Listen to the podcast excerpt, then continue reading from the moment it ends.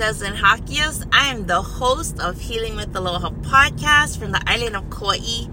Today is a special. I wanted to share a little bit about myself. Um, I launched this podcast back in 2019, uh, and my intentions was to carry on the legacy of my younger sister, uh, Kiala. She passed away back in 2001. Um, she was in a vehicle accident, and that devastated me. That broke my heart. And I wanted so much to help someone like me who was grieving and who needed to have hope. Uh, because when you've lost someone unexpectedly, it, it's hard. Um, words cannot even describe how hard it is but uh, I, because of my sister, I was able to seek help um, in therapy, and I was diagnosed with post traumatic stress disorder. And it actually came about before she even died because I, I dealt with a lot of trauma.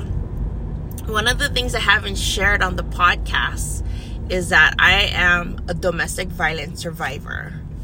And so the first um, 19 years, I was in close proximity to someone uh, that dealt with addictions and alcoholism. And when that person was either high or drunk, they became violent.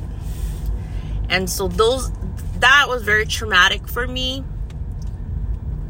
It's something I share in like private with people about what I've been through when I was in my 20s, I, I was fortunate that the main person that I felt the most um, hurt from, I was able to confront um, while they were incarcerated, and I was able to reconcile that relationship. And so I feel in my heart of hearts that I don't want people to ever feel alone in their struggles. And so this podcast is very special to me. It's not so much only about my sister and grief and loss, but how to live your life after. After if you've lost someone you love, after you you've gone through so much and it affects your mental health. You you know, you're dealing with the mental illness. For me, PTSD and at times I deal with depression. And how do you start all over again? I'm a divorced mom of 13 years. Um, I'm I have a son I've been a single mom for 13 years and I'm grateful for my family and my friends that have been a loving support. But it hasn't been easy, but I've managed to find my way. And so I want people to know that as much as you feel alone, sometimes the most loving support you will have won't be from your family and it won't be from people who are in your life today who are friends and you may find that the people that are quote unquote your friends aren't really your friends. And so please know that there is hope for healing and that this podcast is just my way of saying I love you.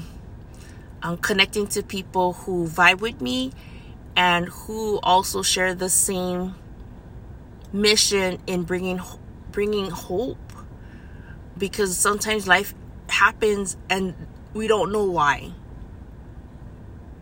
We'll never know why.